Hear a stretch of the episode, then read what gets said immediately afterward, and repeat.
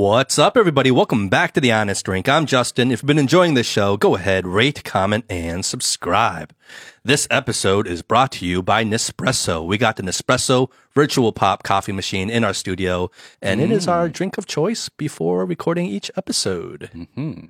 Our guest is an American founder and CEO of China Crossroads, Shanghai's largest and only platform of public lectures on China and the world, where he hosts senior figures in international politics and business.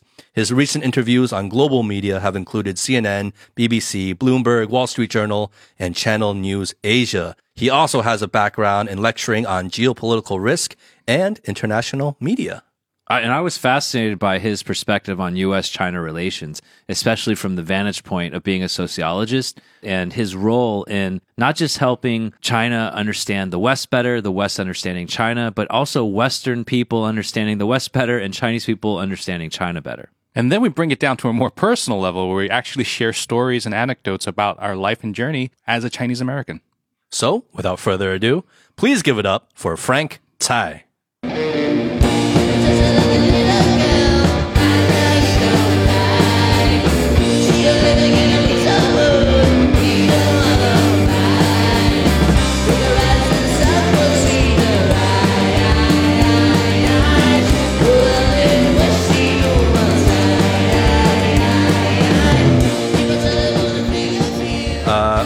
Cheers. All right, Frank.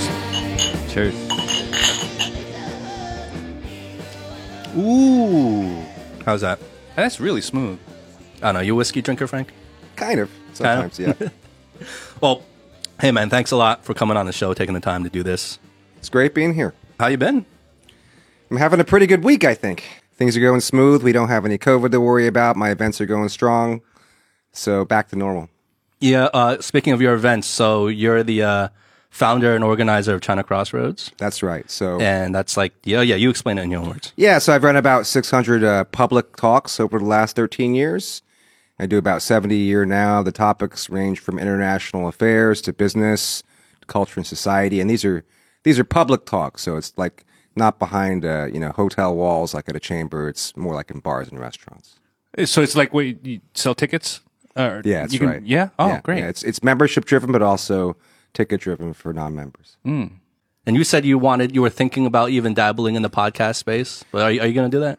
We'll see. So my members, uh, I used to want to do that, but my members these days say, "Well, my unique selling points, I'm only in person, only why offline." Because you're so handsome. well, I got I got to get into it. So I think if I try to do something online, I'd have to make it a high quality experience. And if you're comparing like the in person experience, which is pretty good, and an average, you know, online experience, probably people will not pay for that. Yeah. yeah. Yeah. And it's grown a lot. Like I know, I, I've I've uh, heard a lot of people mention China Crossroads as well, just like in passing. And you survived the lockdown. Yeah. Like I mean, for us, it's kind of like we could still record, like you know, virtually, but like, Yeah, you're, what did you you're do? in person? Like, you know, Yeah, I mean, it sucks. I couldn't do events for five months, so I had a took a big hit that way personally. And then again, I got to travel to Europe, so that was nice. Oh. I'm surprised it's only five months you can do the. I mean, five months is a long time. Don't get me wrong, but Yeah. like that, it was like I would have thought it would have been longer. Like for the full year, you wouldn't be able to do events. Yeah, I mean, I think in that way, Shanghai has been better than what people think. Um, you know, I started the company actually in May 2020. That's when I actually registered, and this became my my you know my living. And uh, you know, almost no disruption from COVID from 2020 to you know March 2022. You know, there there are definitely a few times when there was like you know a higher case count, we had fewer people coming, but I never once canceled an event. That's about 130 events from May 2020 to uh, to, to March 2022. How, do- how does that work though? Because during that time, I know there were like a lot of businesses that weren't allowed to open, like a bar, right? If you if you ran a bar or something like that, Yeah. Like how were you allowed to run the events? Well, it depends on what bar. I mean, you know, there's different regulations. Certainly, in a lot of that time, there'd be a regulation like you can't have more than 50 people in some spaces. You know, of course, some bars will, you know, if you have 60, they'll be okay. You know, it's not like they're always, you know, constantly monitoring. They're not going to every yeah. place like counting at heads and Yeah, and some my average count's 45. You know, I, I don't I know for a fact one of the bars is like you know max 50, but I'm not getting over 50. You know, sometimes uh, you know if it's a kind of like a tighter period of COVID, so know, it's not a big issue actually. What is like a typical event like? So, for instance, how much talking is there in lecturing? Yeah. How much of this like discussion, like, you know, how much drinking? I don't know. Like what what is it like? I mean, Yeah, I mean, like the one yesterday was about uh, 45 minutes talk, and it was a pretty normal academic talk, a little dry, and then about about 45 minutes an hour of Q and A. And I, I and I'm a- very actively moderating that. So if I think Yeah. it's getting a little dull, I, I try to ham it up. I say controversial things. You know, whatever side is losing, I'll take the losing side. And I'll yeah, yeah, yeah, yeah. Sounds like Justin too. but then we have other events like we had a talk on Western populism uh, in the same venue about a month ago, and I, I did very little because it was an excellent talk and very very clear and, and, and and great discussion afterwards. Yeah. So you asked what's like. So it's kind of bifurcated. So I used to do everything in bars because that's more fun. Yeah. and that's the real spirit of openness. These days I don't because it's getting tighter. So I do about half the talks. Uh, either in a business networking space called White Space, you might know about it, Oh. or in a consulate. So I do the really sensitive stuff in, in, in two of our consulate uh, partners, totally secure, and that's going to be stuff you can't talk about in public. Oh, that's awesome. Yeah. From okay, from afar. I mean, I don't know um, how this might come off to you, you know, given that you've been putting a lot of years into what you do. But like from afar, I feel like your kind of quote unquote rise to fame was Uh-huh. more during the lockdown times because I saw you kind of. That's like before I even knew I knew you. I saw you right. on CNN. I saw you on BBC. I saw you on all these like media outlets, right? Yeah. and you were kind of like the go-to guy for I think a lot of the Western media to interview about life in Shanghai during the lockdown. Yeah, so that's definitely true. I mean, I, I I've been on LinkedIn a while because I'm running this event, and so I already had kind of a pretty big following in Shanghai. That that helped a lot. But um, it was uh, a couple days after we were locked down. I noticed that the Western media hadn't quite gotten to the food aspect of things yet, and I just I I've been on BBC before, and I told them you got to do this because it's very important. So I think that you know I just got ahead of the news by about uh, 24 hours, and I got that appearance. It wasn't just that, though. I mean, there are also journalists, you know, looking around for voices on the ground. Uh, there are people looking around LinkedIn. Uh, so I got a lot of opportunities that way. And it's not just me, but there are about, you know, 10 other people in Shanghai who got a lot of, you know, a lot of media at that time. Uh, because, you know, what's the reason for that? Because uh, there's not enough journalists here. Uh, Western journalists used to be much more here. They have visa restrictions, and it was mostly zero COVID, too. And so they're just desperate for real eyewitness accounts. Yeah, that's true. I think I appreciate, you know, one of the things I feel, I, one of the things I appreciate about you, um, which like I'll admit I don't do enough myself, is whenever I think we talk about China, um, you know, everyone obviously has their different opinions and, you know, they lean one way or the other. Um, but like often for me, like the conversation is always centered around, oh, the West doesn't understand China. Like, oh, it's not what it is. Like, it's not what you think on the ground here. And, and I still believe all that. But I think like you, a lot of, I feel where you come from is also going the other way around. Well, there's a lot that China doesn't understand about the West too and how the West works uh, and, you know, certain quote unquote democracies and things like that and how that really trickles down and affects society and affects people's beliefs. And it affects kind of maybe even how China would deal with these other countries in terms of international relations and stuff like that. So Yeah. that's what I really appreciate about you. Is that something like you've consciously wanted to focus on or is that just kind of how, how it went for you? It's definitely true. And I don't know how conscious it is, but you know, my events all these years, about half the attendees are Chinese, and a lot of events have nothing to do with China. Like we had a talk on Western populism a month ago, totally about the West. And it's a lot of people who want to understand what's going on in the West, not just Chinese, but Westerners too. So, I mean, I see my role is not just explaining China to Westerners, but also explaining the West to China, and even explaining the West to Westerners, and explaining China to Chinese, because I don't think we're always right about where we come from. That's uh, true. yeah. So like what have you learned? Like what what are some like takeaways that you feel like are top of mind for you in terms of that conversation? um, Chinese don't understand liberal democracy for sure. They don't understand how our societies work. Or what they don't yeah. what don't they understand about it? They don't understand the hidden power of decentralized systems. If I have to put it in the most abstract way. so I mean, so th- you know what China is is certainly a very centralized system, and it's very good at doing some things. But I think. I, I, you know, I give you a little example. So, a good friend of mine, former speaker, really good friend of mine, a, a scholar here at a university who spent years and years in Europe and, and you know worked there, to his PhD. You know, once he asked me, you know, if we do talks in DC, are we going to get in trouble? I said, we're not getting in trouble. We can we can talk about whatever we want. But he said, you know, the, the climate's so bad, and you know, uh, are, you know, won't we be monitored and all this? I said, it's not. We're not going to get monitored. We're totally fine. Wait, what, what Yeah, was yeah. it? Talks in DC? Yeah, I mean, like, what, what, what, what if you set? We we're thinking about setting up like a global type of uh, kind of NGO slash you know consulting slash events platform, which is kind of in embryonic stage. But we're thinking we'd do events in DC and Brussels and other places. And you know, he was just saying, you know, should we watch out in DC? I said, no, we don't have to.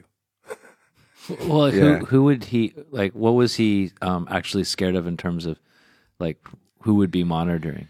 Like, what was he re- like? Maybe re- relating this to based on other yeah, experiences. I mean, he'd be afraid that you know there'd be government uh, officials in the audience who might you know report us to somebody to try to keep the dialogue within whatever bounds uh, w- there might be. Of course, there are none. Yeah, but I want Yeah, like, yeah. and I like I get that sentiment, and it does make sense. But then like this other side of me like thinks that like historically, like FBI, CIA, like Yeah. you know, there's this other side that's just like the U.S. is much more um, adept at hiding it. Like Right, it's much right. Mm-hmm. more um, underneath the surface. But then when you re- read historical accounts, 50 years later, it's like, damn, that, that's some very surveillance kind of stuff going on, right? I don't know. What are your thoughts on that? Yeah, I mean, I think that's one of the strengths of these centralized systems too, is that we hide. Uh, you know, it's good at hiding the the, the coercion, right? Yeah, and it convinces you you're free. Yeah. Um, yeah, I mean, you have to distinguish. I mean, he's a Chinese national, so uh, you know he might be on some list anyway, uh, regardless of Yeah. what we do in public, yeah. because that's that's that's going down right now in the U.S. But but I'm we're Americans, so it's it's we have much less jeopardy about all that kind of thing. Yeah. Yeah, Well, you mean? There's a list in America of Chinese nationals?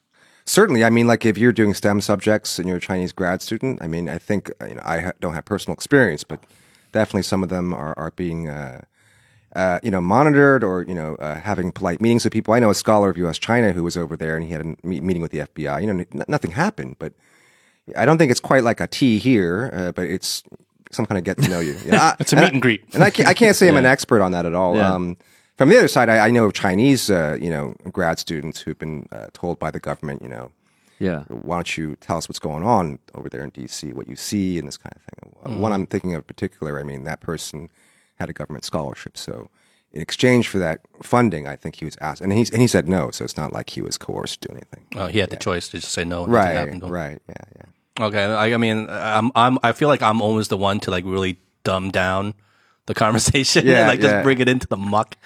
Um, but it re- reminds me of a lot of like uh, you know recent headlines um, in the West, you know, about certain balloons and Yeah, right. and certain police stations there. I don't know if you guys heard the latest one. They like police stations, they Right, in New York in City. New York, New York City. Yeah.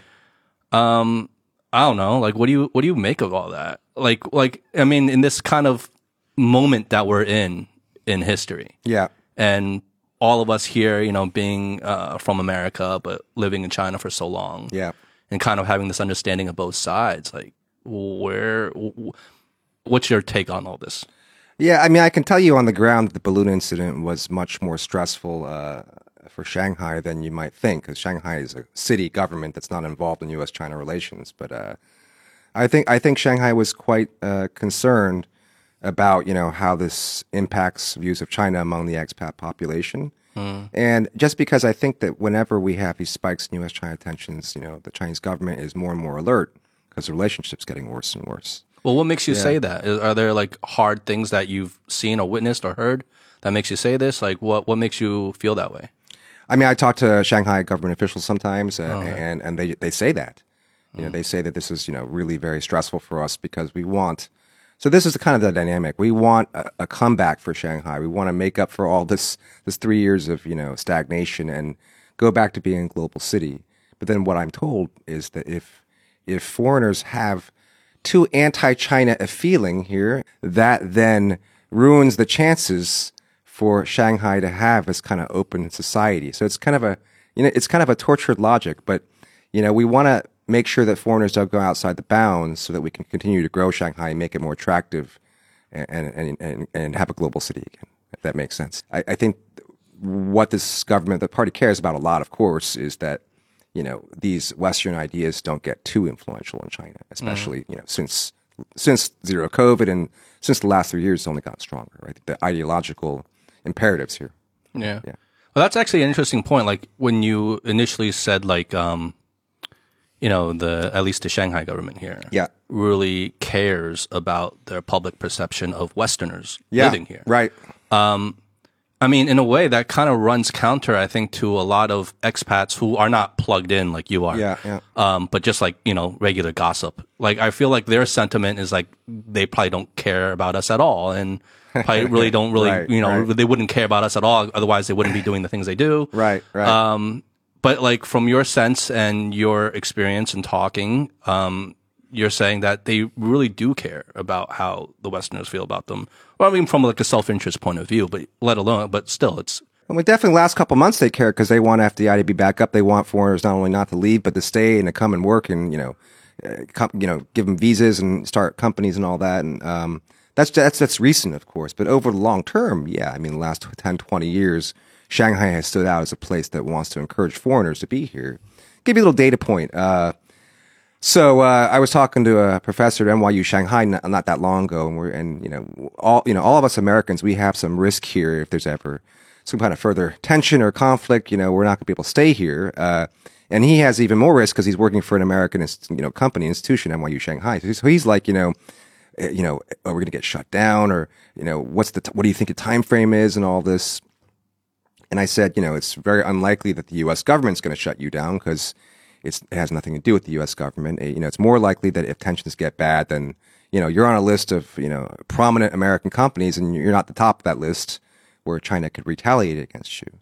So uh, that kind of connecting to the previous topic. I mean, tensions are going up that way, right? And so it's getting harder and harder, I think, for Americans to see a long-term uh, future here, especially if we have a family. I think. Yeah. Uh, do you uh, do you have you don't have a family yet here? Do you? No, I don't. Yeah. I mean, if you had one, would you? What, what would you? What would you do? Well, I think we all have to have some kind of backup plan, you know, especially as Americans. If you're, you know, if you're German or French or Polish, it's probably a different uh, calculus. But I think we all should have some kind of like thing lined up abroad if we have to leave within a month, and not because of, I mean, just simply because of geopolitical tension. Yeah, like what does that right. mean? Yeah. Like we never really we never really did a deep dive in terms of what future prediction, you know, that we've ever discussed based off of these uh, in bilateral tensions. I mean, what does that mean? What if it get, does get worse? I mean, what could possibly happen for us being Americans living here, right? Yeah. Get kicked out? I mean, I don't think that's going to happen, but what else Why could not? happen? Why couldn't you just have your visa annulled or, or avoided? Why not? I mean, but, like, but that can not? happen anywhere, right? Yeah. Well, I'll I'll share like two or three sort of, I guess, things that happened, and then I want to like we want to hear the response. But like number one, um, it was impossible to get a visa to China for a couple of years, right? Like we're not looking into the Yeah, future. We're just right. saying for this particular period of time, for whatever reasons, it was like impossible to come back, right? Um, number two, all the flights like inbound, outbound were canceled due to you know the policies that were put in place, and this was exceptional compared to like every other country, right? So if you just look at that as a model for what's possible, um, most countries can't really do that kind of same stuff, regardless of the reason.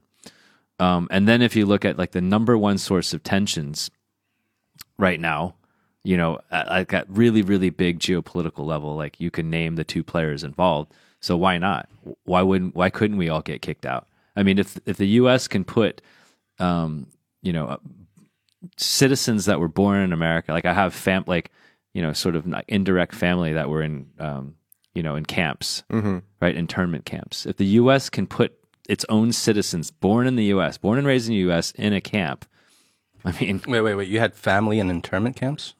I have um like I have family that was you know that basically married into the family whose direct family were in internment camps. What was this like World War II yeah, era? yeah, okay, yeah, okay. yeah.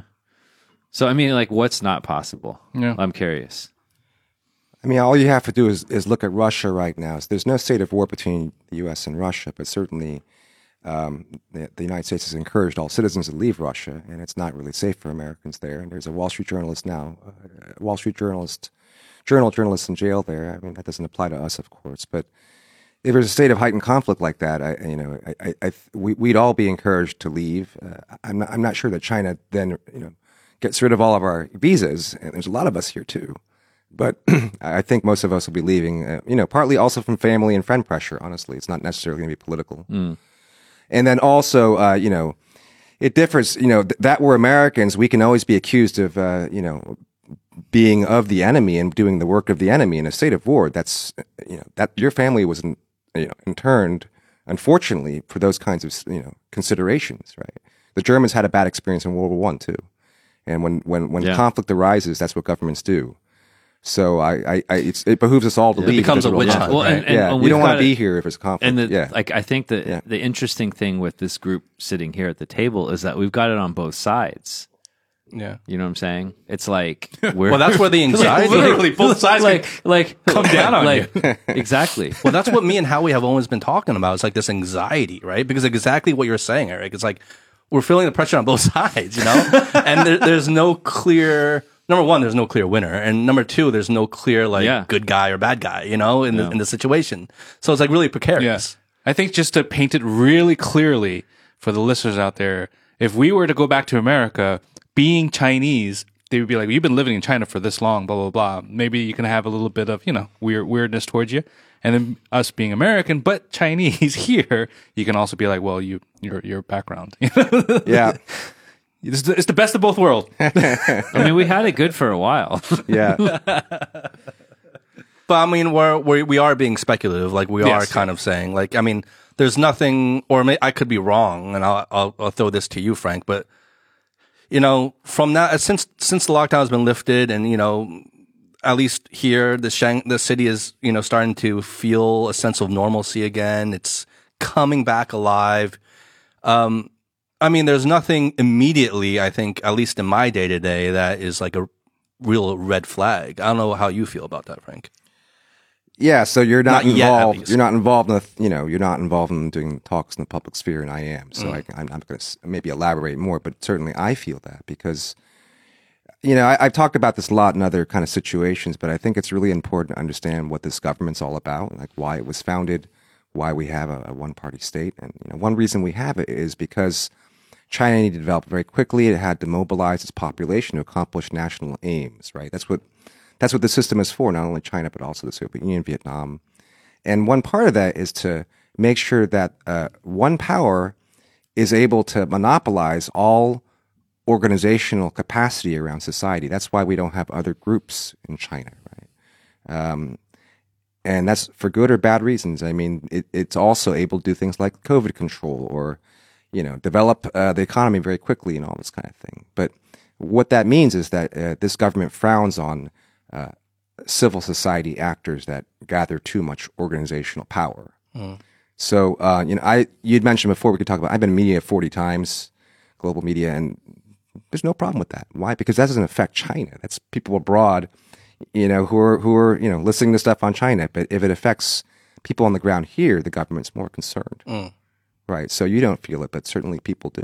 If you're the American Chamber of Commerce, you do too. Mm-hmm. Yeah, anybody's doing stuff in that space. How how have you felt it? Well, I think I, I think maybe we should talk off, offline about that. But it's it's mm. quite. If you want me, I I can. But one of the things I do, actually, honestly, is to try to educate Westerners and Americans about their own system. That's not going to happen to you in America. It's simply not. No matter how you look, you organize an event in public, you're not going to not going to be people on you like that. It's a different system. And the difference too is in America, if that happens, there's a lot of groups you can appeal to. Here, there's only the party. Hmm. Like, let's say you're really the target of a racial bias incident or the FBI is after you. You just talk to whatever groups you know, and that gets in the media, and that pressures the government, right? I mean, there's so many ways of getting in there in America. There's a lot In- more in checks and balances. It sounds like. It's all about decentralized power. So hmm. there's so much decentralized power, so many different groups going on that, you know, you, you know, you're not as much jeopardy. But here, the whole idea of the state is to have one power. And that's not to say that China's a bad place. It's not even to say we don't have freedoms here. I'm just simply describing the, kind of the, the spirit of the way this uh, one party Leninist state actually works. We Mm. can have markets, we can have you know great consumer trends. All that's compatible with this original institutional setup. Yeah, they're not mutually Yeah. exclusive. Right, right, and that's kind of the genius of this government too to make them all compatible. Right? Yeah.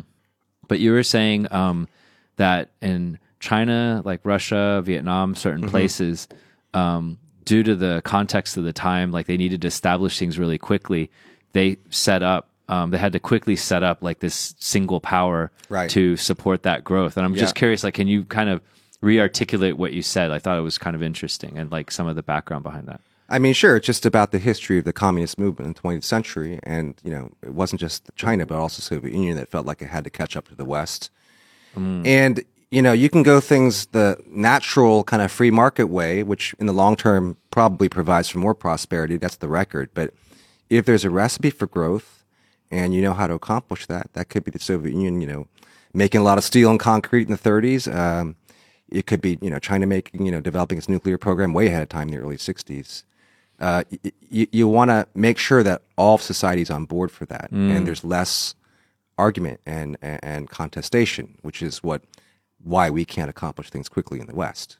So if there's a roadmap, and the government has the right policy, uh, it, it can be much faster, more effective, not to have these voices in society, right? I mean, you could argue China's entire economic growth plan was was a pretty successful one, and if we'd had different parties arguing the whole time, we wouldn't have Yeah. accomplished this. And that's a good argument from China's side, right? So th- there are reasons why we have this kind of system, and I'm not saying it's, it's a bad system by its own very nature. I'm just saying that Yeah.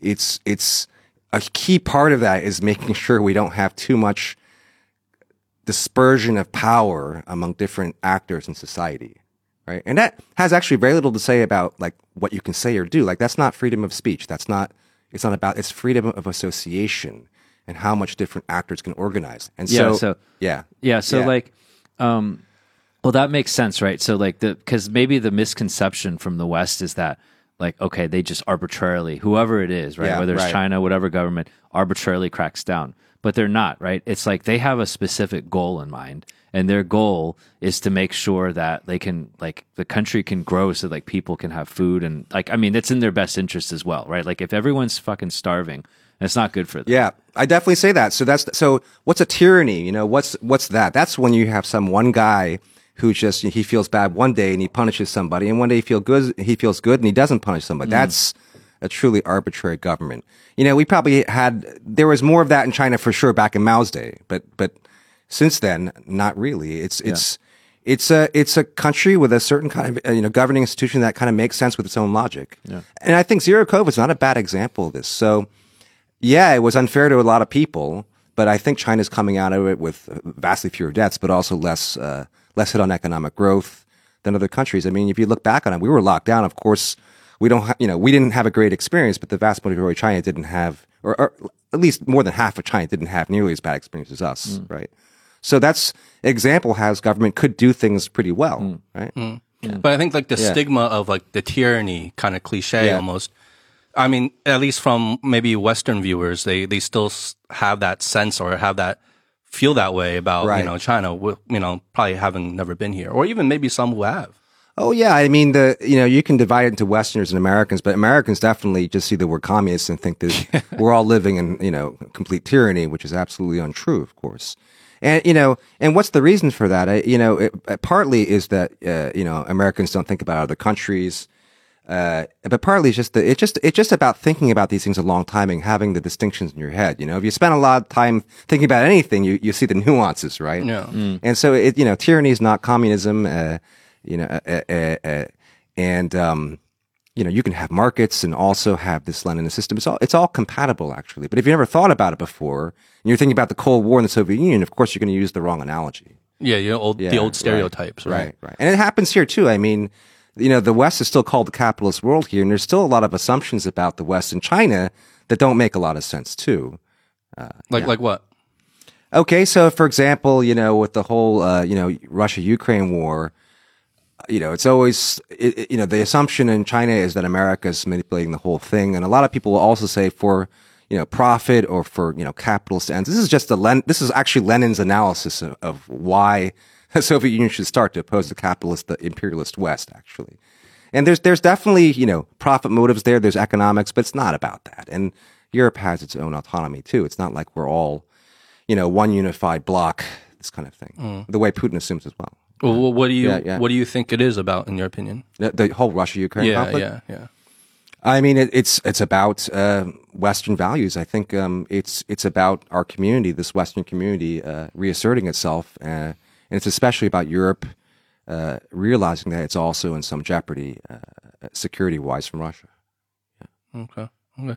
Having having studied politics Yeah. for as long as you have, Yeah. right, and speaking to as many people, and obviously your own critical thinking and your own kind of views on it, you know, we were just talking kind of about the Chinese system, the American system, you know, Right. very surface level stuff, Yeah. but like you know, we're talking about it. Is it in your mind? Is there a uh, some sort of hybrid perfect system? Like if you were to create your own version of utopia today, uh, have you ever thought about like what, like how it would run? You know, because I don't think any of the systems that we mentioned are perfect, right? They all come with their flaws and they all come with their positives. Is there Right. something maybe in the middle or something completely different that we haven't thought about that you think probably would work better if you could, if if life was a video game and you can just start from scratch again? Yeah, so I don't know what that system would be, but whatever it is, it's going to have a base that's not dissimilar from our current Western liberal democracies. So you're going to have a constitution, you're going to have a certain set of rights. If you get in trouble, you'll have a right to a jury trial. Uh, you'll have freedom of speech. I'm, I'm pretty sure that whatever happens in the future, that'll be the basis. That's not to say that America doesn't have, it certainly has many problems.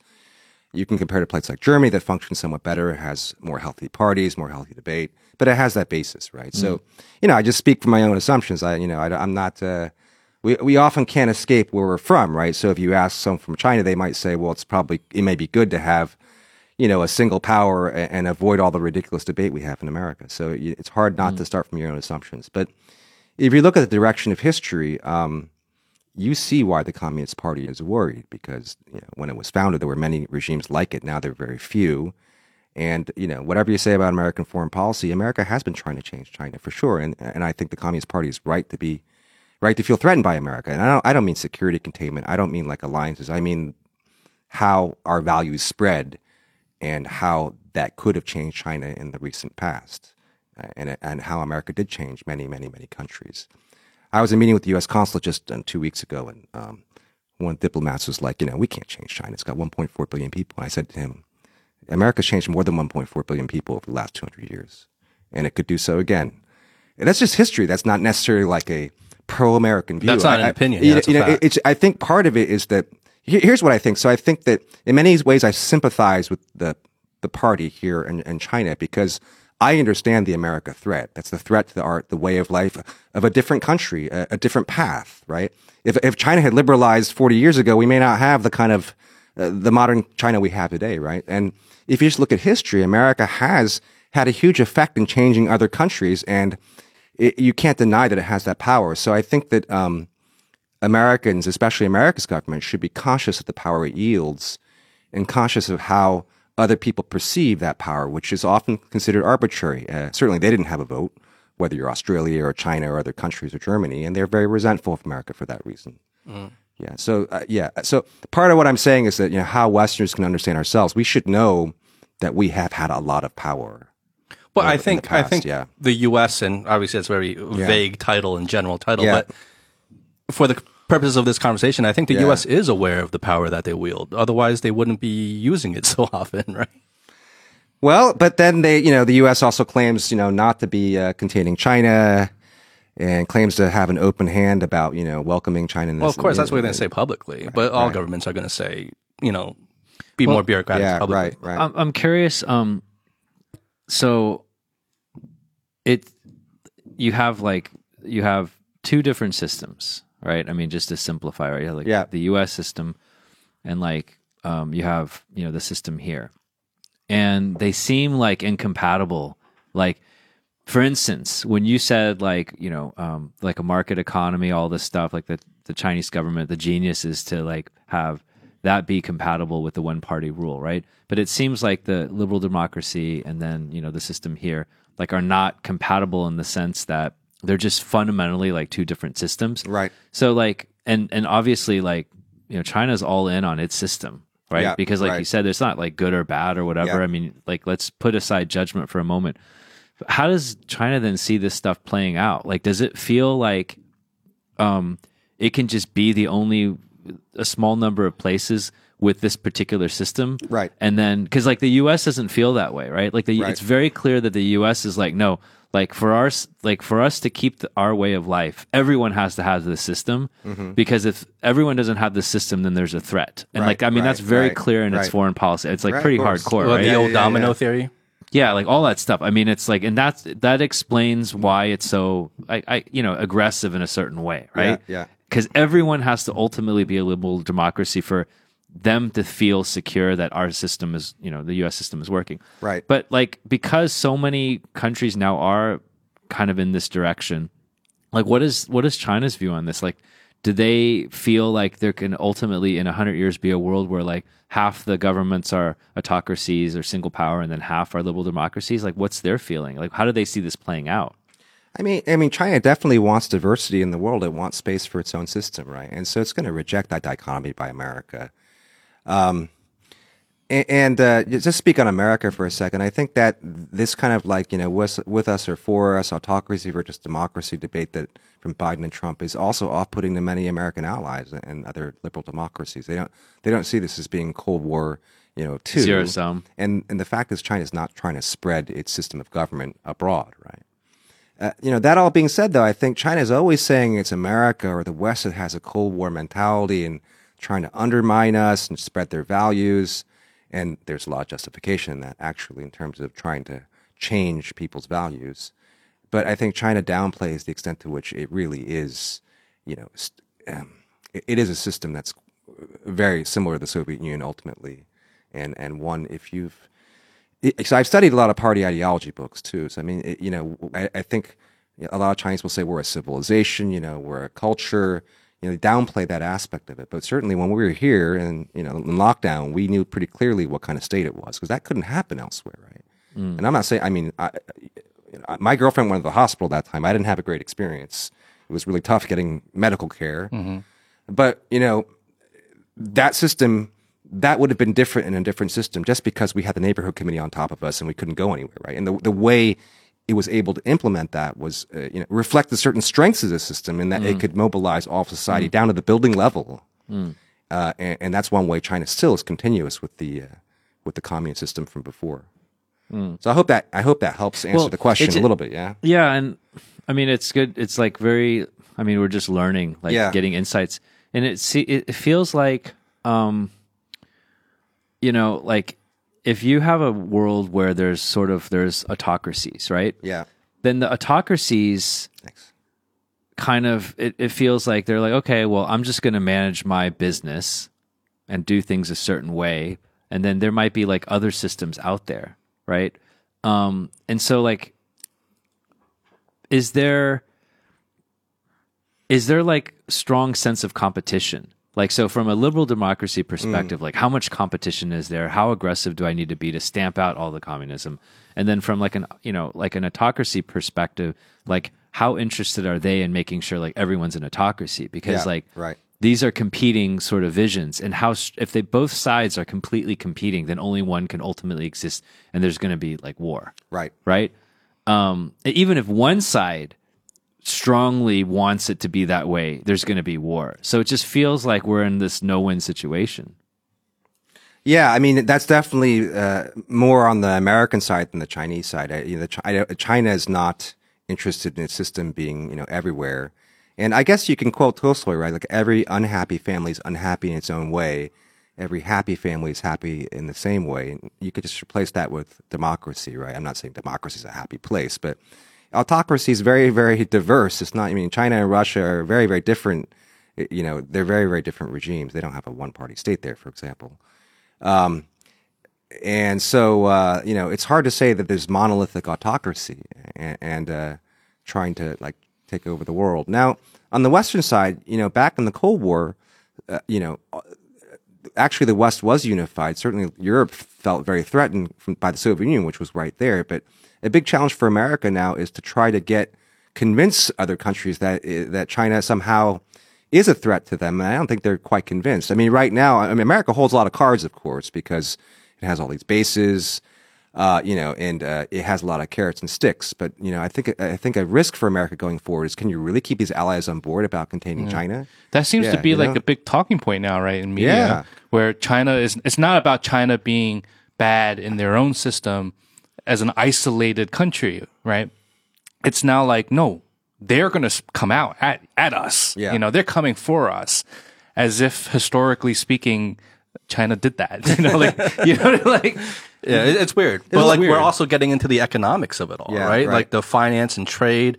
I mean, I think that's the big driver of this. Like, and a lot of like the hot keywords now are de-dollarization, multipolar world, and Yeah. Um, like what's your take on that in terms of like do you really feel that it is becoming a multipolar world and is that sustainable um you know just even from an economic standpoint I mean, in terms of other countries developing, yeah, it's- been coming multipolar for a long time, right? Um, I'm not a finance expert. I don't predict, you know, the U.S. dollar not being the reserve currency anytime soon. Um, but I, I think the Western system is also surprisingly resilient. I, I, that's what 2022 taught us. Um, no one would have expected that uh, NATO would have been strengthened by this war, or that these European countries would have aligned with America on this. So, I mean, what's a multipolar world? Uh, you know, America is not going to be number one forever for sure, but as long as there's a cohesion to the West, including Japan, uh, South Korea, Australia, and other kind of like aligned democracies, China has an uphill battle. I mean, the, the combined GDP of these, these, these countries far exceeds China, and China will never exceed it. Yeah. well also Even- geographically i mean Right. it's just like yeah even the population approaches China. So it's a, it's a very large block. And I think to sympathize with China, when you think about the, you know, if you look at the party, what it talks about, it, it does feel threatened uh, by this by Western power. It doesn't want China to go the way of the Soviet Union, right? And and there's no other. I mean, Vietnam is a far second to China in having this kind of regime. Mm-hmm. Is, in, in this world, China's quite isolated, right?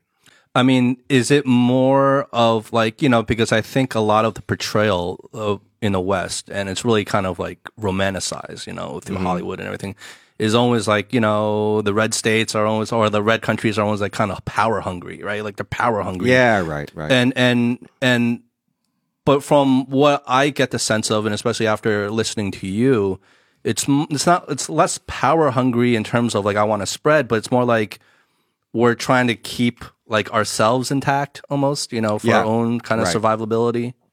Yeah, put it simply, I mean, the only reason why Russia and China are, are lining up is because they feel threatened by this monolithic, threatening uh, liberal democracy that could change them?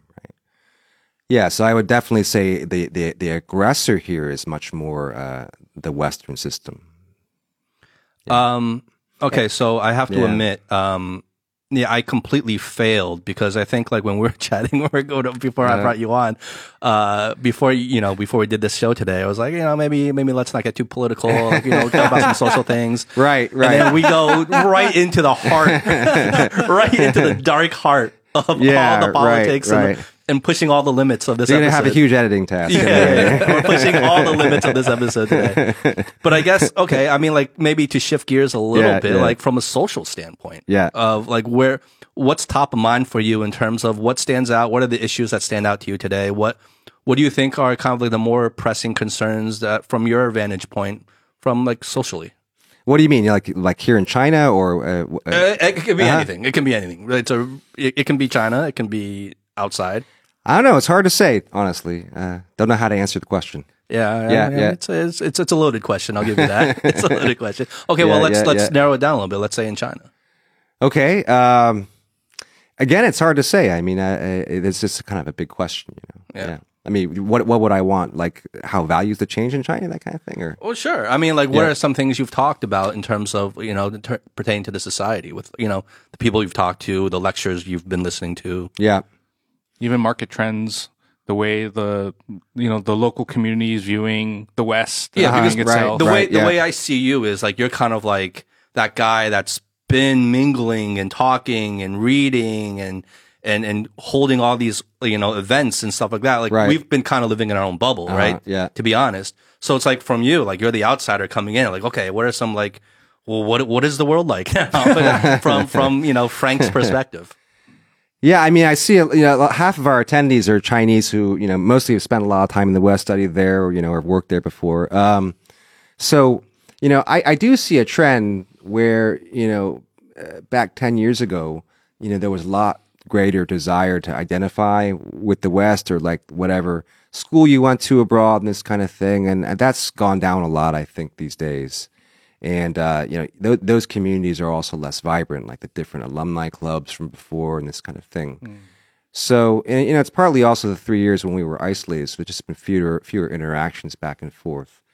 But you know, just to you know, I always go big picture, but that's that's that's a big issue, like for China, right? So, how many, you know, folks, how many Chinese are there who really identify with, uh, who have studied abroad or identify with, you know, Western uh, institutions or companies? It's go, it's going to go down. I mean, uh, over the long term, right? And that's if you want to predict is China going to integrate in the world? Well, a big force for that was all the all these folks, right? But I think that that mass of people is going to go down over the long term, which means less integration. Does it? Yeah. Didn't it seem like it was just a huge shift once COVID hit? Yeah. it was like a monumental shift. 'cause before it was trending up, right? Like, Yeah, right. Even the returnees coming back, like working with you know Fortune 500 companies internationally that have stations in China, Right, right. You know, powerful voices, and all of a sudden, it the, you know, ever since COVID, everything just seems to just shift, and now it's much more inclusive Right. right? And it, even with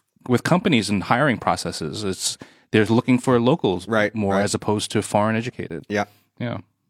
Yeah, I, I kind of personally, I kind of see that as like a compounding of like a perfect storm of things, right? Um, and I might be oversimplifying it, but like I just feel like okay, one is COVID, which was a major world event, obviously, and then at the same time, right before that, you had the trade wars, and then you know, and then you have the like kind of like it looks like skyrocketing, ex, es, you know, escalation of tensions, like, like namely between you know, you know, China and the Yeah. Now US. more than ever. Yeah. So and then and then you have like the technology battle and then you know the economic things going on. So it just feels like kind of like this perfect storm of things that if we lived in an alternate dimension where none of that other shit was going on and it was just COVID, for example. Yeah, I believe like right, after like let's say oh, after COVID, everything would kind of just like bounce right back. Right. Right. And then we'd be on a, a good path again. But because it wasn't just COVID and all all these other compounding issues, it, it's keeping things going in a direction that's not so great. At least it seems for now. A lot of it's really natural too. I mean, just China's developed and people have gotten richer. Why why should you admire the West? Why should you uh, study there? Why should you be proud of you know having spent a lot of time there? You know, that's a very natural thing too. So we were we were talking about dating right before we started, and um, and I, I was I was saying that you know if you compare like you know 15 years ago, you're an Asian man, whatever nationality, it's probably hard to you know it's probably hard to date a you know uh, let's say a white white girl, right? Or non Asian. you know that kind of thing uh, you know globally but now it's a lot easier and that's partly because china's risen right and there's more power and that sounds kind of like you know like you know a little facetious or kind of off the top but it's actually really relevant i mean the more power you have the more you're admired the more dateable Honestly, you are. I think it has Yeah, more to do with yeah. K-pop than K-pop than the rise yeah, of yeah. China. even anima- even Japanimation, right? Like yeah right it's, it's also soft power because that's yeah, more pop yeah, culture, right, right? Pop culture, man. yeah it's, not, it's not just that it's it's it's uh That's how America rose to power. I mean, every country in the world, women want to marry higher status and more money, even if they deny it, like in Sweden. Yeah. I mean, it's just that. It's, it's it's about power and money. So as dating goes, uh, a- a- the same goes for politics. I think. Well, we've had this. We've kind of had this conversation before on the on the show in terms of, you know, um, you know, us being you know Asian American, and I've talked about this in terms of my personal experience growing up in the states. Is that you know I always felt really like really shy, especially to confronting you know girls that were not Asian. You know, Where'd you grow up?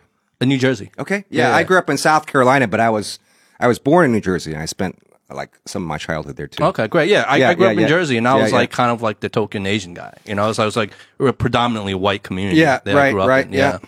And so you know, when you're growing up and you're a kid and you're in school, like you know, you go to parties and you socialize, Right, and then, but and then most, uh, pretty much like ninety nine point nine nine percent of everyone there is like white or black or you know, Right, uh, right, something like that. And then, so like all in terms of a social life or dating, you know, like it was mostly white girls, and I would have a disproportionate level of anxiety approaching a white girl than a than an Asian girl. Yeah. And, you know, we've talked about this in terms of how much of that is just your internal kind of self talk and like, you know, putting yourself down that you're not good enough or victim complex or whatever you want to label it versus how much is it, is it objectively like white girls maybe on, on the whole statistically didn't find Asian males as sexually attractive, you know, like how much right. of that is the raw truth and how much of that is just our own internal like internal noise. Right. Yeah. I mean, if you haven't done a whole episode on this, you should. I think it's a great topic. you know? Yeah. Well, I mean, did you? Frank, um, okay, so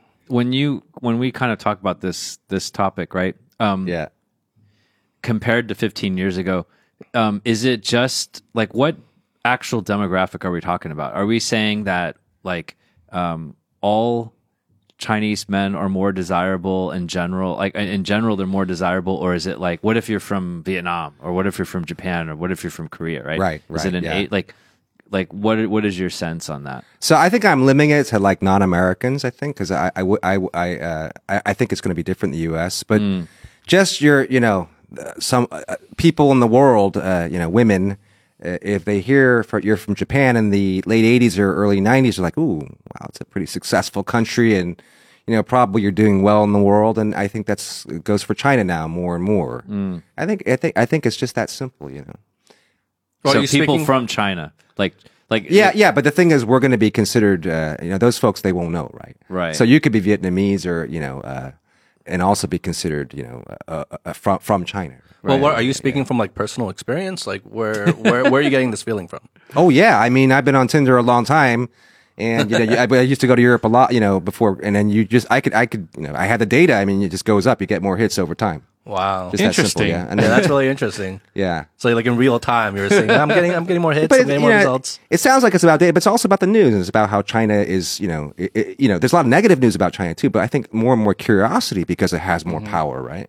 And so many Europeans have told me, you know, whether men or women, are like, oh, everything in Europe is negative about China. I'm really curious what's really good. I mean, it's just a topic. It's a hot topic around the world, and it's not a poor. Con- that's a key thing. It's not a poor country anymore, right? Mm. And so people are more curious. Well, that's interesting in terms of the media because like, I feel Yeah. like we get too tunneled vision just because of our background on Yeah. just th- what's happening in the U.S. as it relates to China and what people feel about there. But like, I mean, in your experience talking to like, let's say Europeans or other Right, people in other countries that are outside the U.S. I mean, it's a big world, right? Yeah.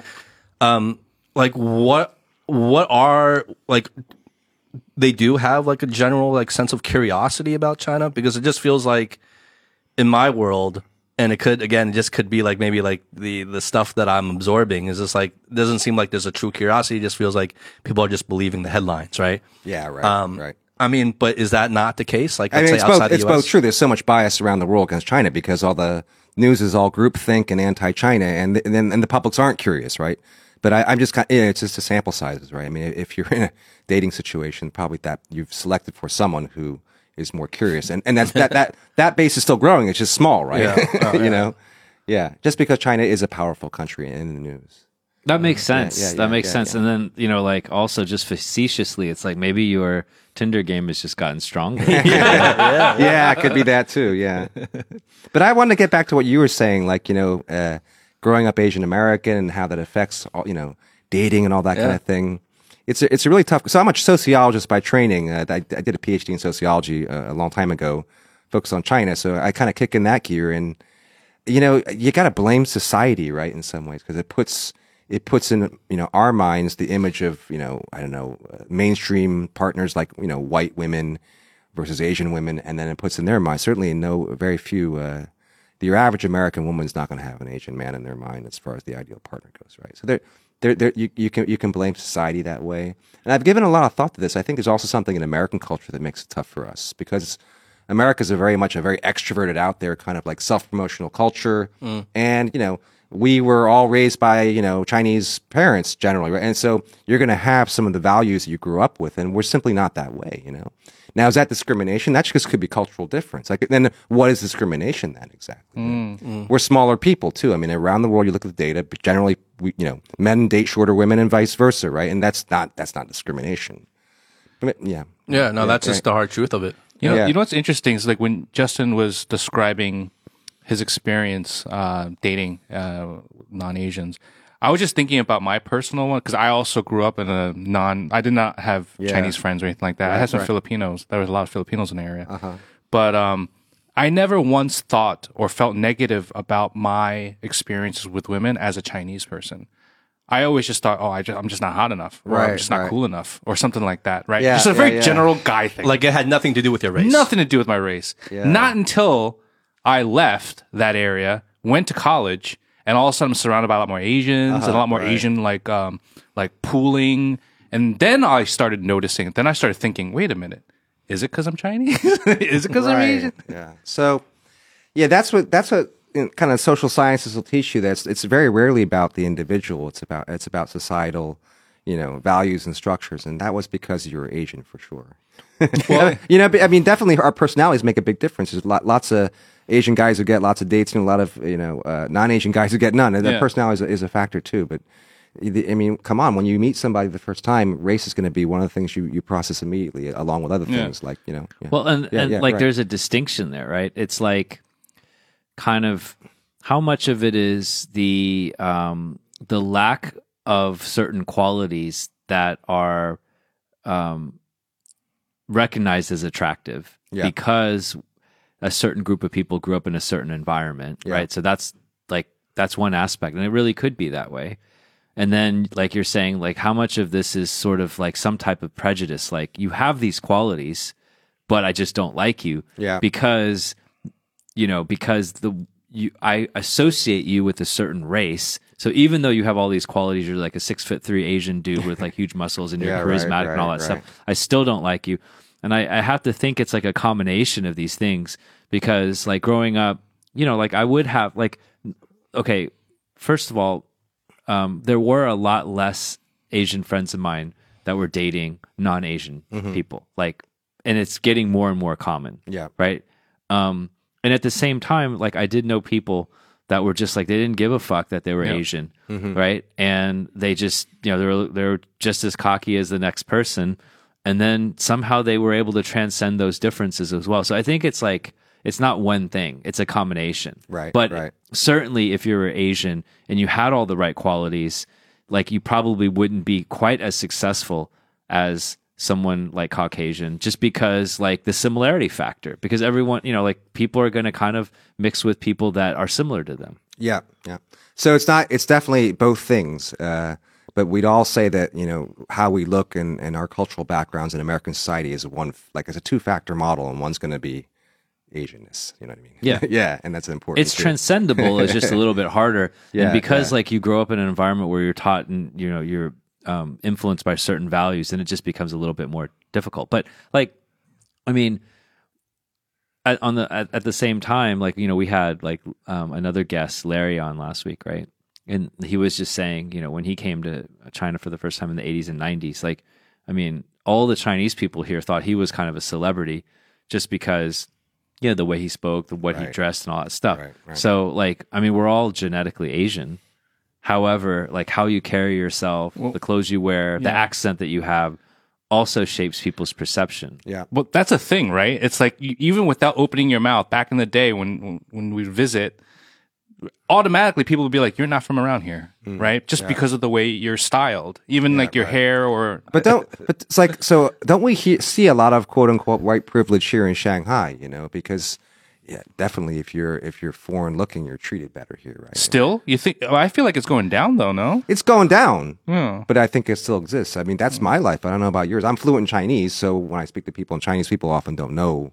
They, they probably think I'm. They think I'm from from some province because you know I, I have an accent. But definitely, I mean, it's part. That's partly Shanghai culture too. If you speak English, you get people treat you better. Sure. But I don't Yeah, think yeah. I don't think the uh, let's you know let's focus on like let's I don't like the white expats here. I don't think they feel that way. You know, when I talk to them, they feel like they're the victims almost. Like I get that feeling Yeah, like, like right. like like oh, we can't get away with the same things you guys can. You guys can. that's like donald trump then what the Yeah, fuck? I mean, No, I- but there is there is a certain truth. Like we can pass more than they can. trump they stand thinks out he's like, a victim They stand out like a thor- sore thumb. But Right, then the- right. at the same time, from our vantage point, like there is like this white privilege going on. So it's like I think from your vantage point, you either see yourself like everyone kind of sees themselves as a victim almost. I think they're wrong. I mean, yeah, d- definitely, I'd rather be us because we see a lot more here. You know, we can really get into things. It's unfortunate, you know, China, not just China, but a lot of societies don't let other, you know, re- look people look like foreigners really get into society, not just China. But so we're we're, we're lucky in that way. But uh, definitely, I mean, how many how many non-Asian people you know in Shanghai? They're like, "Wow, Chinese are so nice. This is a great place. I'm treated with such respect." And that's just not true. This is a pushy place. I mean, it- eh, eh, 'cause I, I spent time in Taiwan, of course, so I, I, that's my comparison. Oh, Taiwanese are super nice. Super nice. There's Yeah. nothing about Chinese culture that means you have to be pushy and, and, and brash, but I think it's a very push. People speak really quickly here too, Yeah. and, and so you know, I, I, when I'm in Taiwan, like I, I'm accused of being a mainlander. So I'm in the taxi, and I'm just like, like you know, I, I, am like, you know, 大火车站吧. and and and then they're like, oh, they, and they start cursing me in like Taiwanese because they think I'm some mainland you're tourist. rude. because you're supposed to say, oh, 啊，麻烦司机，啊，可不可 yeah, yeah, 以 yeah. 带我去火车站吗? You know that. that Yeah, when that kind of you're thing. when you're in Taiwan, right? Yeah, like, but I, ju- I just, you know, I, I, I live here. I speak Chinese the way people here do. So, um, I'm just trying to make the point that most foreigners, most non-Asian foreigners won't see is that this is a pretty brash, direct place that's not very polite. but isn't You know? that And it's, but it's getting better all the time for But I sure. feel you that's a you compare it to 15 years ago, it's much better. Yeah, it is? yeah, yeah. But I also feel like the whole brash, brash and pushy kind of thing Yeah. Is very is a common trait through all like the major big metropolitan cities throughout the world. If you go to Definitely, right. New York right. City, you go to Definitely, Paris. yeah, I mean, it's definitely. like that's it- part of it too. yeah. Because you know, I go to Suzhou now every week to teach, and people are much nicer there. So yeah. Yeah, exactly. New Yorkers Well, are known to be pushy. New Yorkers are known to be bra- crass. But you're you're right. It's also depends on how big the city it is. Yeah, I feel like it's like a common. what are the indicators for you when you because a lot of this is subjective right Yeah. but clearly like you travel a lot like Yeah. you you know you studied sociology so you have a bit more Right. maybe um you know kind of insight into this but like what are the indicators for you in a city that would cause you to describe it as like nice softer versus like brash yeah, I guess it's going to be like you know you can count uh, you know how many words per minute probably for strangers, how many useless words like ma fan all that that kind of thing, or please, or like niceties. Mind? Yeah. So you know, in a big city, you'll have less manners. of that. Yeah. But I mean, so I, I, don't know if your parents are from Taiwan. Mine are from Taiwan. So when I was growing up, a lot of it was like, oh, these mainlanders coming to our community, they're, they're very pushy. So maybe I'm a little biased too. But you can also look at the language. I mean, if you're, language is much more direct here uh, than than in Taiwan. Uh, uh, just simply the way things are written, actually, uh, and it's partly because of this regime, and you know, it was it was designed for the the workers and the peasants, right? So it's it's much more simpler and direct. I think yeah, there is right, a. right. I mean, I could be wrong, but I think there probably is a correlation between population size and how direct people are. Yeah, right? Because Yeah, like when you're when it's a large population, there's more competition for resources. There's less Right. bullshit. People just like with the with the lining up here. No one line put you know like I mean historically people don't usually line up. They go run right to the front. You know they don't have this concept of queuing necessarily historically. I mean I think that all stems from just like the amount of people here fighting Well, over survival. resources. Yeah. You get you got to survive. No one's gonna. There's no time for politeness, right? every developing country has a queuing problem, so it's not just China, Oh. and China doesn't really have one anymore. Yeah, yeah, that's It's gotten much better. yeah, much better. they're the masters of queuing here i mean it is like so fucking efficient here Well, we've had we've talked about this before. Um, in terms of like one of the adjustments we have we had to make um, with life here in Shanghai, um, at least for me, I'll speak for myself. Was I used to, and I still catch myself doing this today, is Spitting. like oh, squatting, squatting and spitting. Um, no, no, is saying thank you when it's not necessary Oh, here absolutely, in the context right, here to right. say thank you. Ex- absolutely. Because I think the way we were growing up is like thank you is almost like a reflex. like everything. yeah, it's like it, thanks it- to everything. it almost loses its meaning, right? Because how mo- often we use it. Every little thing, someone gives us a change, we're like, "Thank you." Someone gives us our coffee, "Thank you." Uh, you know, whatever it is, someone kind of moves out of the way, "Thank you, thank you, thank you, thank you." It becomes a reflex. We just add it on to like the end of every sentence Right, and every, right, every right. statement. And I was doing that here, and I quickly noticed that people were like, "Oh, you're like you're way too polite." You know, like you don't. There's need no to need be, to Yeah, thank. you thank me. This Yeah. is what I do. It's even off-putting sometimes if you're a friend Yeah. and you say thank you too much. Yeah, well, uh, uh, even to me, like I got the feeling like people would like think I was like weak because I was mm-hmm, saying thank mm-hmm, you. Like, yeah. yo, you're too polite. Like, you need to toughen up a little bit, kind yeah, of thing. right, right. I think things are getting better. Cause I mean, if you're in the train station and, you know, and, and you know, there's big crowds, you know, I say Puhal, used to I, you know, Mafan. And I see more and more people saying that to me too. Mm. I think things are really improving in China. Yeah. That way. I, know, I like, yeah. so I specifically try to observe this. A lot of what we're saying is, is filled with bias. Yeah. But not necessarily in a bad way. It's just like, like we, we have, we only have experience like um, being in our own skin. Yeah. Right. And um, I I see that like most of my friends, like my wife, um, colleagues, anyone that spent more time, let's say in China, or at least a good deal of time in China, um, you know, they are appreciative and like there are many moments where you would say thank you. Yeah. Um, because you're being provide a provided a service, and you know, in Shanghai, like things aren't easy, Like it's not like super chill like in Yeah. Taiwan or something, Yeah. some small city. Like you're in a restaurant and like operationally, um, service industry in, in Shanghai is incredible now. Like I mean, from 15 years ago, it was like not as good. Now I think it's probably a lot better than most places in the world Yeah. people are really working hard. Um, they're trying to make a buck, and so like I just see generally speaking, there's a certain class of people maybe that I just naturally hang out with, right? Just pretty average class. Um, but uh, you know, people are kind of appreciative. They say thank you, whatever, and I think it's recognized, right? I myself do have that habit, but I just try to like I try not to make it automatic. Like I um Like more earned. well, no, I'm not like I'm not trying to comment on my own sort of like politeness or my you know like how good values I have or whatever it is, but like I I do have the habit of whenever something happens and I'm being provided a service, I think about that hmm. service, and because the service levels are really really really good in the world these days. I'm actually very appreciative. Whether it's you're taking a DD or in a restaurant, it's like people are nice in general yeah, in the right. world these days because we also are privileged. We live in big cities. Like we're definitely in the top point whatever percent in terms of you know what I'm saying. Like I'm you know I'm not a millionaire, but like I mean we're in the top one percent no matter what. You know, so I do say thank you, and I and I I see that it's appreciated. Like it's not like they're like, oh, why the fuck he's you know, it's like, oh yeah, no, it's no, thank you. Like I'm glad to help you. Like a lot of times they'll be like, oh, I'm glad to help you, or like what you guide or whatever it is, right? I just think it's a nice, um, kind of nice thing. I, mean, I, th- I think do. you're totally right, and I think Chinese can be too pessimistic about that about China because so many Chinese will say, you know, we're losing our values or we're you know losing our etiquette and all that. I think it's getting better because simply because it's getting more affluent. I I think it's all like uh, you you made a few comments, but like Yeah. in, in terms of affluence, power, and influence, Yeah, hundred percent. I think that's driving a very very like. There's so many factors. Like whatever thing you're looking at, there's always different factors. But power, influence, and and and wealth, Yeah. is probably at least a, one of the top factors in anything that you talk about in any industry, in any country, Absolutely. perception, Absolutely. um, like how people perceive you It's all based on that because that's what drives humanity. but we can analyze this. So we're we're all agreeing that Chinese are much more polite than than before, and it's going to get better and better, right? But we can analyze just the sentence I expressed, like uh, 到火车站吧. Uh, you know, that's just a much more direct way of speaking than you would experience in most of the Chinese speaking world abroad, right? But like, where does that norm of like 到火车站 is that like the norm here? Because I, I wouldn't say yeah, that yeah. even in what Would, China. what would you say then?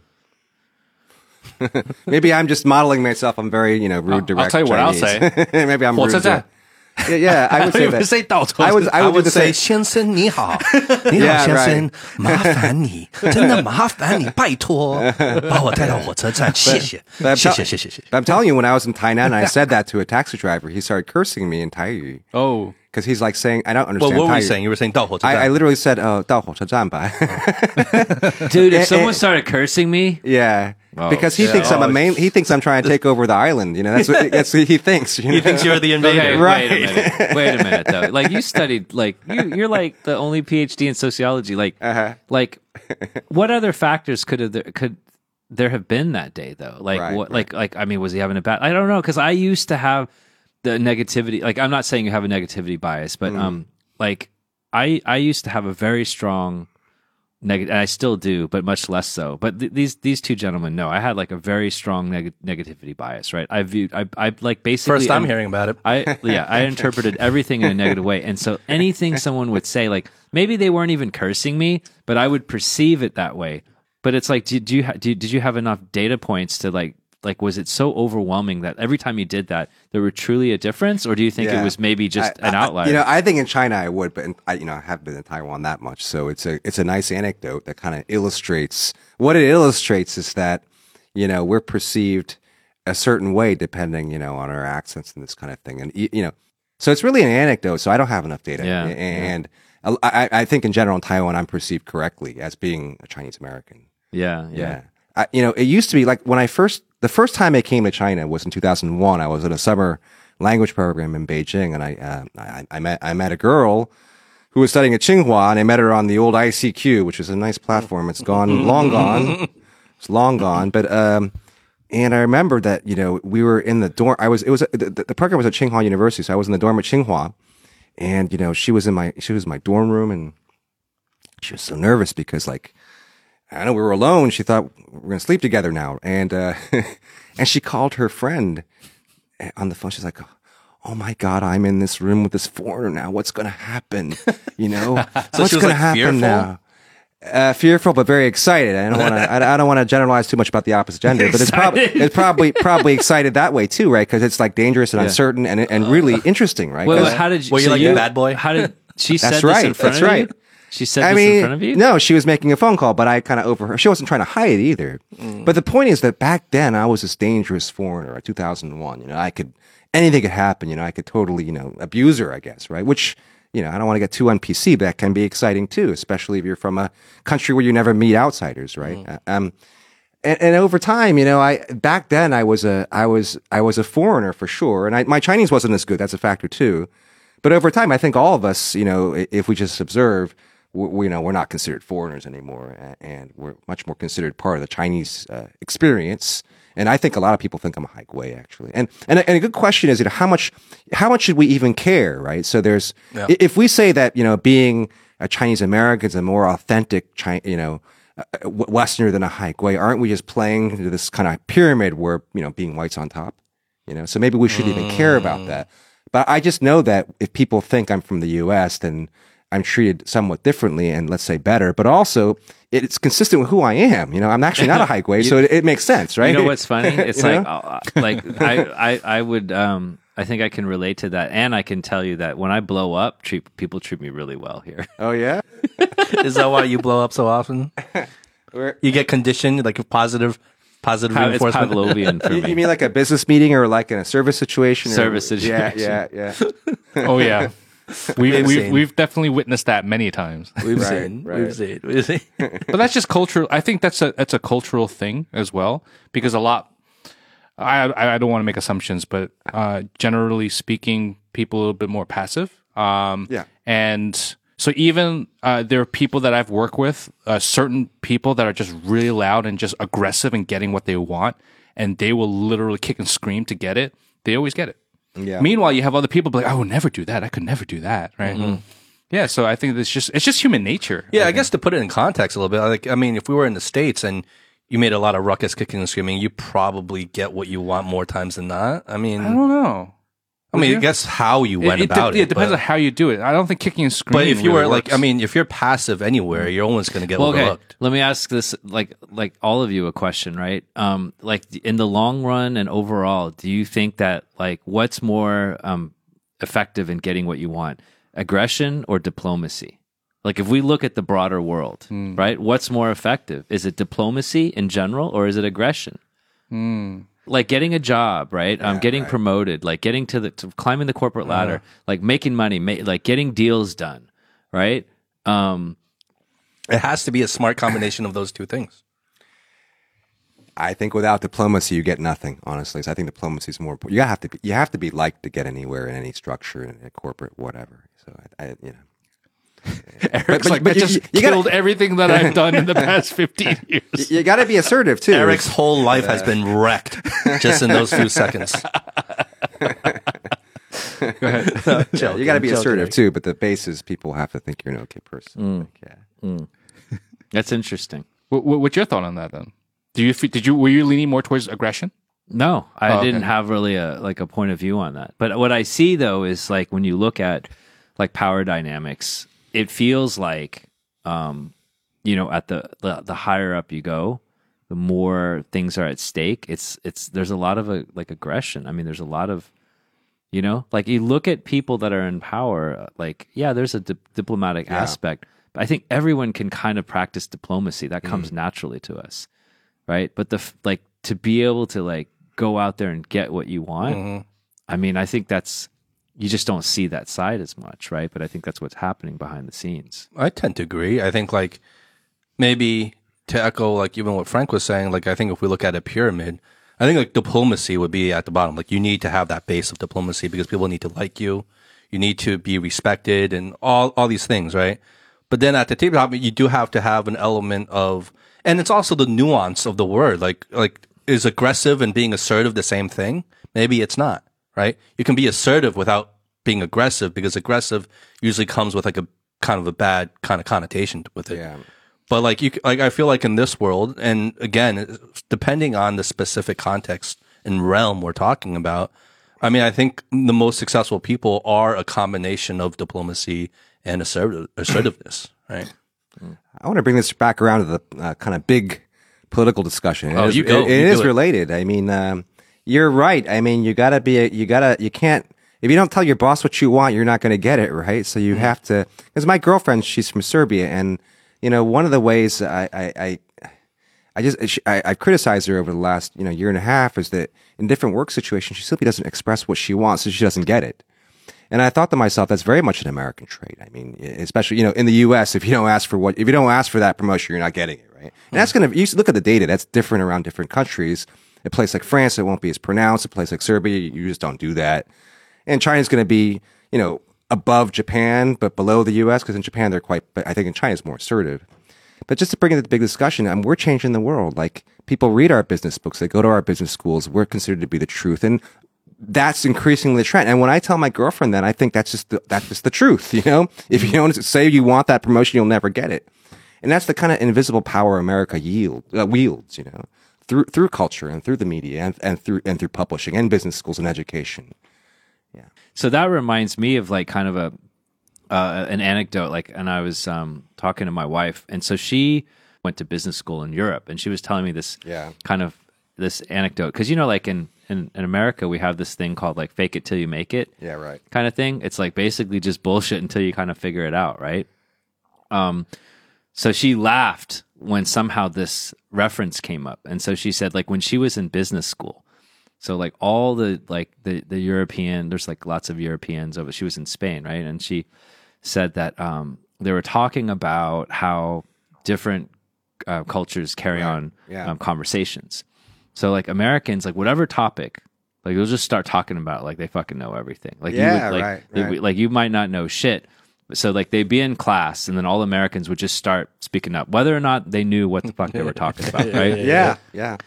And then she said like, and then the Europeans would observe this thing, right? And then like, you know, she had conversations, and the Europeans would be like critical. They would be like, fucking idiots, right? Yeah. These Americans, they don't know what they're talking about. And so like in your European meetings, they're listening more, they're observing it, and then when they have maybe a what more well formulated point of view, they like speak up, Right. right?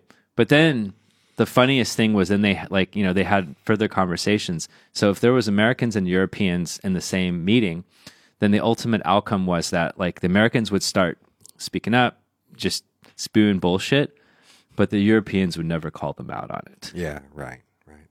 right? And so it's like even though the Europeans are like, oh, like you know, we don't like that, but ultimately, like you know, the alphas kind of came the the alphaness. Uh, like and I'm I'm stereotyping, and so that was the irony of it. They were like, right, "Oh, right. fucking Americans," you know, all they do is just blab their mouth, but they never called them out on it. Well, if they you, just, they just if- let them do So it. if you got the balls to take the mic, you're gonna have to have balls to take the mic away from them too. You know? yeah, exactly. You know, That's I mean, that's a good way of putting it. And you know, I g- you know, you, you want to ask yourself why are America? So there's America has a lot of good and bad qualities, but definitely, definitely one that's one of the bad qualities. The way we're always bullshitting, and I call it self promotion. But you got to understand. I mean, what I tell foreigners, not Americans, that we're on the frontier. We don't know anybody. We haven't been peasants for hundreds of years. We're not involved in a church for hundred years. No one knows who you are. You're on the frontier. You got to build a house. It's time to self. It's time to. It's time. It's time to network. It's time to promote yourself, and you and you got ten got minutes. wood? You got the It's like- elevator pitch. You know, maybe it's not ten minutes, but you, you know, it's still not that long because you're you know you're out there in the frontier. You got to make friends fast. So I think it's part of our culture that's not like Europe at all. Yeah. uh, you know your business crossroads right? Yeah, and you right. said that you've been doing talks for like you know uh, 13 years or something like that and then you officially started your company a few years ago. Um like how did you get started?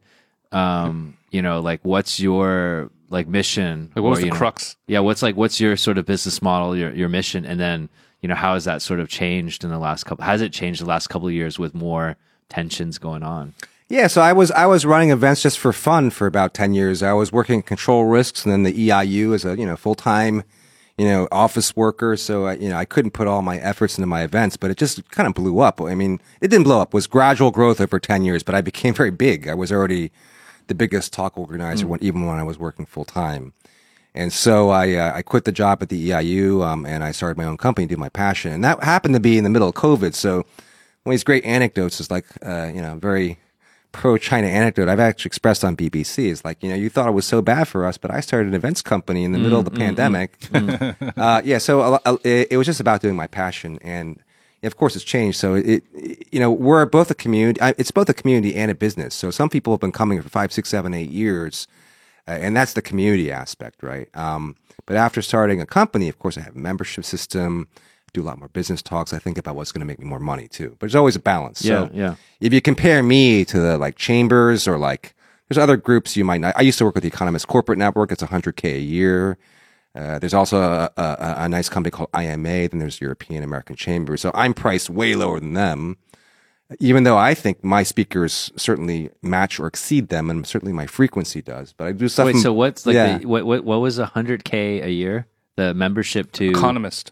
Yeah, the Economist Corporate Network, a branch of the EIU, and in the Economist Group, the same magazine with the nice red logo. I used to the name? work there. hundred k US. Hundred thousand US, and you get twelve talks a year and a briefing from the Economist. Now, who's paying for that? Coca Cola's paying for that. Yeah, yeah. You know, Siemens is paying for that. Not you out of pocket. Yeah, yeah. They got the brand. They charge the money. I can't Yeah, get that. yeah. Okay, so like th- Yeah. then let's- Yet. Yet. So Yeah, yeah, right. um, Yeah, so yeah. let's like kind of um, you know flip it like upside down. So like what? if- So your members, right? Yeah, Um, yeah. half Chinese people, Right, half right. like foreigners. Like, what's the value proposition for them? So they're just really curious people, and they like the kind of like seeing like intellectual topics talked about in public. You know, a lot of lonely people. Honestly, I mean, maybe not lonely like you don't have friends, but you don't find those people you really have. You know, these kind of common intellectual interests. It's really isolating. You know, when we we can't meet those people, right? And uh, you know, people have dated, certainly had you know job collaborations. There's even been children over the years, so it's it's social as well. Well, and that sounds like right, your right. passion. Yeah. That's something we talked about like um, in our last show. Like, well, how do you find like the right road to get on? How do you because like your career is like this winding road kind Right, of thing, right? right. And like sometimes it's like not obvious, and a lot of people aren't doing what they're really really passionate about. But it sounds like you you know you're one of the lucky few. I'm curious like what your path was. Yeah, I mean, there's been two big turns. So I, you know, when I was in college, I always thought I'd be want to be a professor, and I did a PhD in sociology. I was under under- undergrad in philosophy actually, and then I just discovered that doesn't suit me because if you want to be an academic, you got to sit in a room for a long time and read stuff on your own, often bad stuff, and and spend time writing stuff no one's going to read. And so I, I, I had a really I hated you know being a PhD student and doing that. And so I knew I wanted to work in China. So I worked in China for about 10 years, mostly at Control Risks, this political risk consultancy. I got more into that business, you know, advising MNCs on, on, on their, their risks in China and other parts of the world. So kind of got an expertise in that.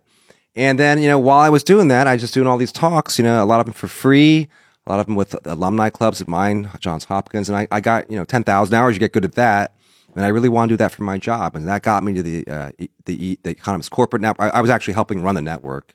I, ha- I hated it. And so I left that and I started my own job, Yeah. my own company. So that's kind of been my path Wow. if you think you want to work for Goldman Sachs, you know, very few people who actually end up there, you know, eh, realize that was their whole path, right? It's the same Yeah. with me. I'm, we just don't know who we are until it's all learning by doing. We don't, our theories about ourselves are to- totally, you know, misguided, you know? Mm. So it's all learning by doing. And so kind of to re-answer your question, and you, you did remind me what I wanted to say is that I just feel like I make a difference. So I, I remember in 2019, before the pandemic, I went back to visit my alma mater, uh, Tufts in Boston. I thought to myself, you know, if I just died when I was 30, the world wouldn't miss me, right? But, but I've done this in Shanghai for all these years, and a lot of people have met each other because of me, and I feel like I made a huge difference. And, and now it's even more significant because we have these tensions, and I'm on media, and I'm the only game in town for these in-person events.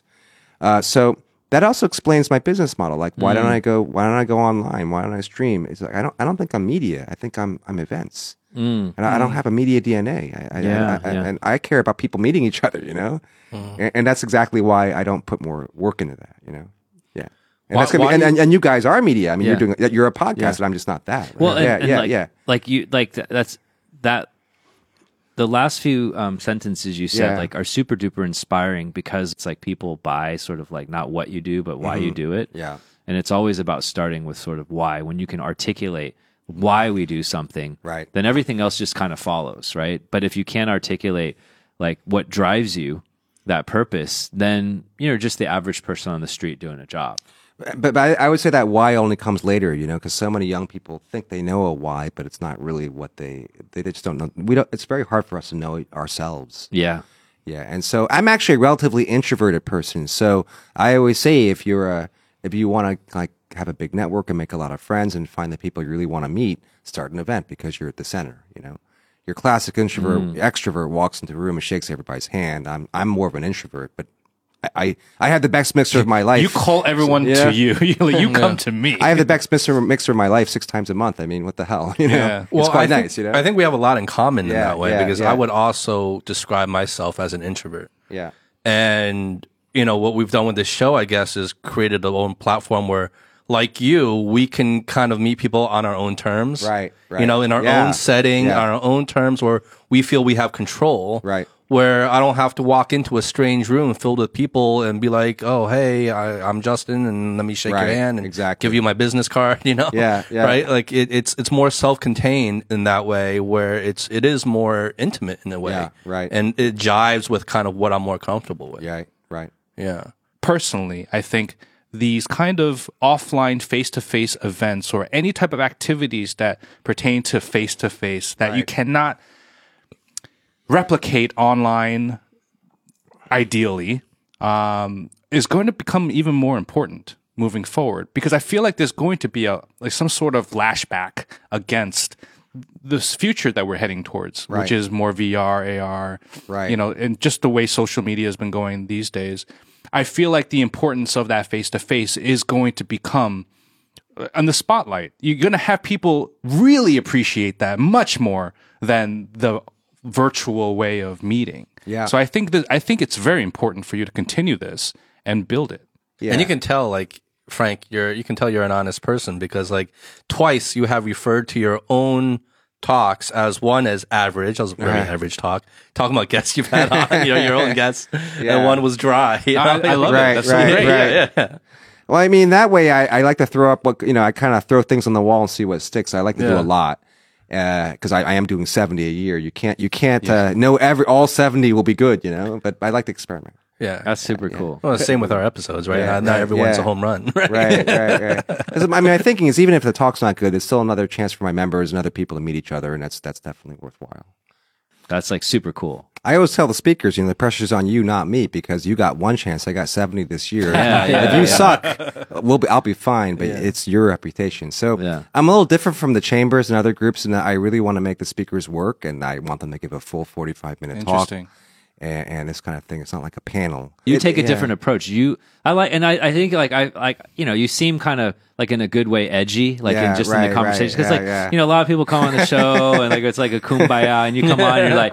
No, I'm not going to fucking answer that, Justin. You know, like, I like, the, like Right, yeah. because we, had, you know, like we, we had met you, like you know, and talked to you, so like, like there was a good vibe and stuff Yeah, like that. yeah, but I like the edginess. Yeah, and then we take this like less aggressive approach. Uh-huh, that was like, right, right. yeah, maybe that was like a, a loaded question. I was like, do you like aggression or diplomacy? but but on our show, then you see Well, like we're I like, like the diplomacy. That's why I think it's so important, right? He answered that question very clearly. Yeah. yeah. Um, and then we like to kind of like we bring someone on like, oh no, twa, twa, twa, twa, twa, you know, like Yeah, Chinese right, style, like, right, and like kind of butter them up a little bit so Yeah, they can right. be like real chill and just be themselves because like. I think the selection process, like we're always trying to, you know, get really great people on. Yeah, Um, yeah, and I think Justin, you talked to most of them beforehand. I think with, with our thing is like, it's more intimate because there's no Crowd. audience right now, right? It's like you in the room. And then like for us also there is an added pressure of that, you know, our there is really only one dynamic to the podcast, which is the audio itself. For you, you do have kind of like a failsafe in the sense that like, okay, if the talk wasn't as good as I wanted it to be, at least there's a networking aspect to it. right. People can you can rely Right. on, right? Right. And, Yeah. and at, at the very least, people can meet each other and mingle, and, and there's value in that. Yeah. Right. For us, there's there not that. There isn't that. There's this. What we're talking to you right now. Right. The conversation we're recording to you right now. Right. And if that isn't good, then the whole thing isn't good. Yeah. Yeah. Absolutely. Yeah. But um, anyway, man, I think I've taken up enough of your time. Frank, thank you for coming on. You're welcome back on the show anytime.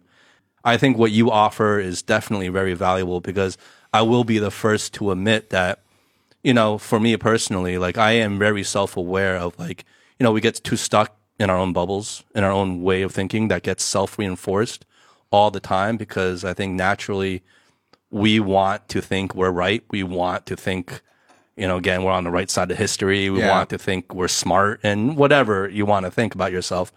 And that plays a role even subconsciously in reinforcing your beliefs. And I think, you know, what I need to do more is to talk to other people more, to get outside my own head. And I think you offer a very refreshing uh, piece of that. So thank you for coming on the show. Well, thank you very much. I mean, it was a great, a great experience. Yeah. Thank you. And I feel like this is just the beginning. Like we'd love to have you back again and just shoot the shit more. E- Even just about the whole ABC experience, like we were saying before. Remember how we were just saying before we sat down, like, oh, we could talk about this. Yeah, that's a good stuff. topic. Well, with or like how also like how you guys differ from traditional media is a great topic. Like I haven't done one of these before, and it's very different because on traditional media you got you got a ten minute slot, Yeah. often live, and this is very different and very interesting. you got to hit the ground running on those. Yeah, right, right. We kind of like lean in. on this one. that'd be an interesting topic. Hey, but Frank, uh, where can people find you? So uh, my email would be fgt200 at gmail.com and maybe easier is my website www.shanghai-review.org. cool. Awesome. Appreciate it. All right. That was Frank. I'm Justin. I'm Eric. And I'm Howie. All right. Be good and be well. Peace.